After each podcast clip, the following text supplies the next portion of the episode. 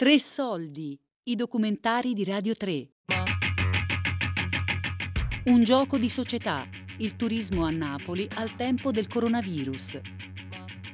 Di Lorenzo Fargnoli, Maurizio Franco, Matteo Garavoglia e Marco Mastrandrea, in collaborazione con Marco Stefanelli. Voce di Maria Panariello.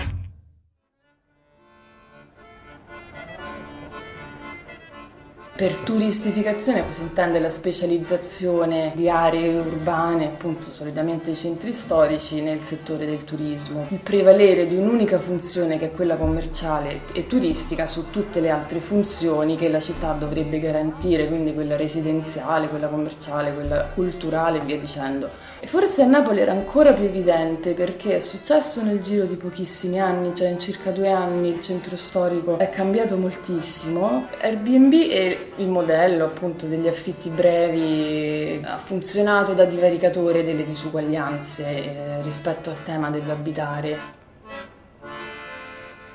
L'odore dei croquet impregna la strettoia di Piazzetta Nilo. Un gruppo di ragazzi ciondola sull'uscio di un locale.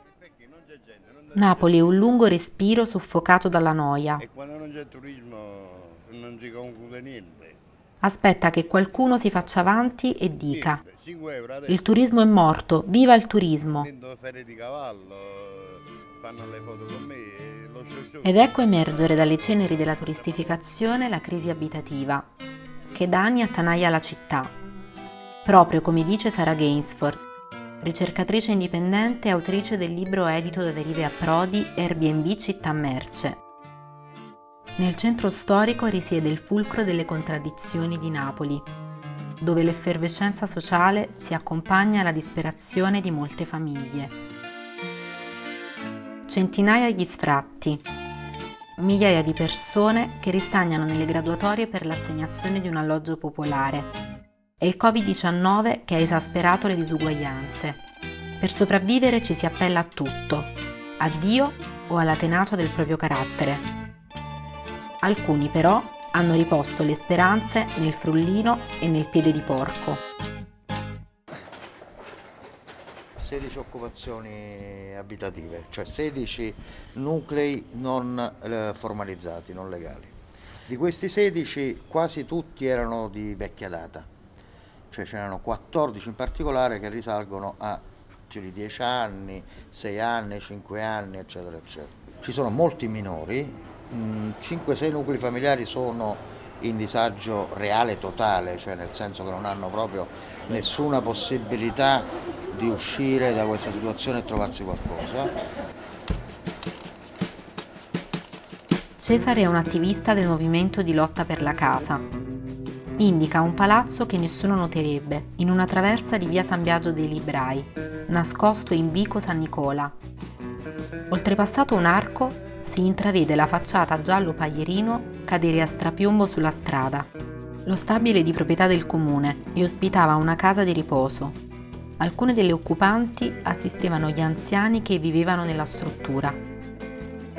Gli appartamenti sono ricavati negli androni laccati di bianco, un salone con un angolo cottura, due stanze da letto e un bagno.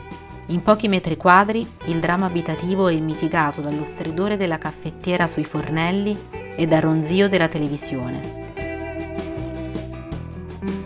Il 6 novembre 2019 le forze dell'ordine hanno cacciato via delle famiglie vicine alla Camorra. Quelle rimaste non hanno nessun legame con la criminalità organizzata, ma hanno paura ancora che il mondo possa arrestarsi di nuovo. Lo spettro di un possibile sgombero tormenta i loro discorsi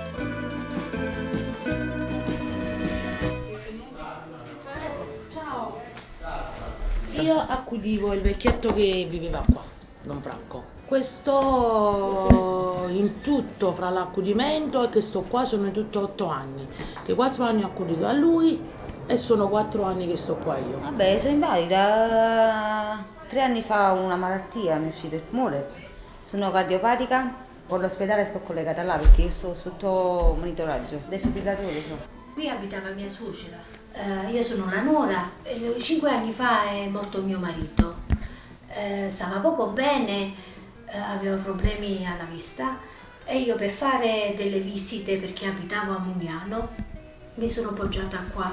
A me conveniva pure a me perché purtroppo perdendo il posto di lavoro non potevo più pagare 600 euro di affitto, quindi perciò mi trovo qua. Io con le chiavi non abbiamo rotto, non abbiamo fatto niente, ho lì la luce in testa da mio marito. Già ci è caduto il mondo addosso quando Con è la finito perdita di- mio marito. È stato proprio una... inspiegabile. Poi è capitata pure sta cosa. Allora vorremmo proprio un po' di serenità, insomma, eh, cioè, dove ce ne andiamo? Che facciamo? Che prospettiva? Se l'avrei, non stessi manco in questa situazione, per la perché è snervante stare in questa situazione qua. Se avrei l'opportunità di avere, perché se guardate in buche case, non è che io vivo nel loro. Che poi mo mi voglio arrangiare io, voglio staccare, perché voglio staccare io. Perché amo, sono nato in due palazzi e amo stare qua con i miei figli, che nella famiglia mi vicino.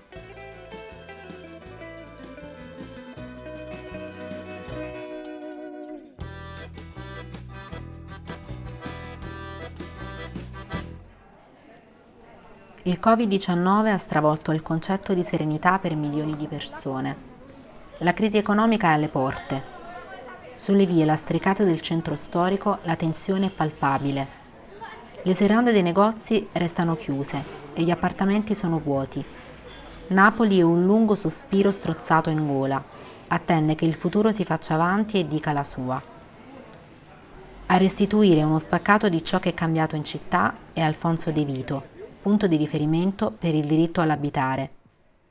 Io faccio sportello casa e diciamo ho notizie di almeno 90-100 persone che sicuro non hanno pagato marzo e aprile. Qualcuno si è accordato con i proprietari, in genere i proprietari hanno avuto un livello di tolleranza, ma è chiaro che senza un intervento legale non dire, rinunceranno a questi soldi di loro spontanea volontà, soprattutto le difficoltà economiche di queste famiglie non sono rientrate, quindi c'è il rischio che alla pandemia sanitaria segua una pandemia di sfratti. Il problema è ridurre il livello delle locazioni perché evidentemente non regge più e noi abbiamo imparato che in particolare la grande proprietà immobiliare quando la domanda si abbassa perché appunto viene meno in buona parte la spinta turistica perché la gente non può permettersi di pagare affitti alti, per un certo periodo preferisce tenere case vuote piuttosto che affittarle sotto costo. Quindi questo non induce automaticamente un abbassamento delle locazioni. C'è anche questo, questo rischio che ci sia un sacco immobiliare, Ehm, difficile prevederlo in questo momento, però sicuramente è un momento in cui per chi ha soldi conviene, conviene comprare.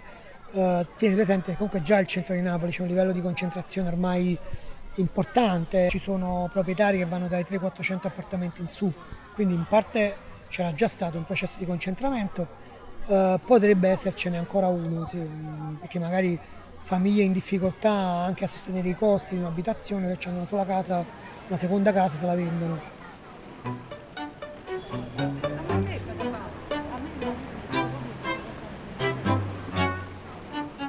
Centro e periferia sono i poli estremi di un lungo viaggio. Un esodo di persone, di vite, di vicende che ha caratterizzato gli ultimi dieci anni di sviluppo delle città italiane. Parola di Sara Gainsford. Chi invece era rimasto a vivere magari in affitto, quindi non in proprietà, ma nelle aree eh, più esterne della città, eh, non solo non ha potuto no, guad- accedere a questa possibilità di guadagno eh, incredibile, eh, ma ha risentito poi degli effetti che Airbnb ha prodotto sul mercato della casa, ovvero appunto la contrazione dell'offerta di eh, case in affitto, le persone non trovavano più una casa in affitto in molte città, anche in città piccole, eh, e appunto l'aumento dei, dei prezzi, dei, dei- dei prezzi per appunto per dei canoni e, eh, e quindi si è acuita eh, no, la- la- questa polarizzazione tra centro e periferia. A tracciare le nuove rotte delle migrazioni metropolitane sono il denaro e le possibilità di fare profitto. Elle non vuole rivelare il suo nome.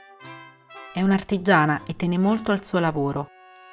Ha un figlio, un marito, un'automobile e una casa appena comprata. Ora è stanca e il suo sguardo si perde fuori dalla finestra.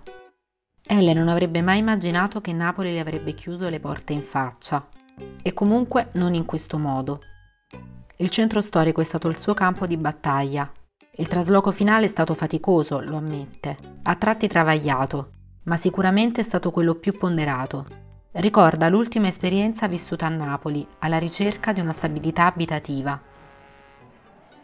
Ci siamo fermati di più a Via Atri, infatti siamo stati quattro anni e mezzo Uh, pur avendo un, un, contratto di 18 mesi, però uh, vabbè, quello era un, um, un, appartamento intero diviso in quattro unità e diciamo una macchina per fare i soldi, un investimento del proprietario che l'aveva dato in mano ad un'agenzia e noi siamo stati fortunati perché abbiamo preso quest'ultimo appartamento con un terrazzino al primo piano rialzato vabbè, 45 metri quadri, quindi due stanze, corridoio, bagno e questo terrazzino. E praticamente questa macchina per fare i soldi perché è la prima volta che diciamo avevo sentito di questa agenzia che come commissione prende il 10% del rendimento annuo più IVA aumentato poi al 15% negli ultimi tempi che di solito prendono uh, un affitto noi su un affitto di 600 euro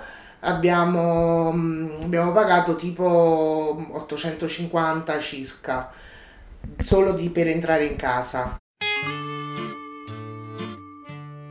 Oggi Elle vive a Castelvolturno, un comune in provincia di Caserta a 40 minuti di macchina da Napoli. Il prezzo degli affitti e l'offerta immobiliare del capoluogo partenopeo erano ormai improponibili per le sue finanze sogni e aspettative tradite da una città che fino a poco tempo fa chiamava casa. Volevamo comprare a Napoli in realtà, però mentre cercavamo insomma è diventata più turistica e quindi non, non ci potevamo più permettere perché dai 200.000 euro si è passata ai 3-3,50 e diciamo che con, con quello che abbiamo speso qua potevamo stare in un basso.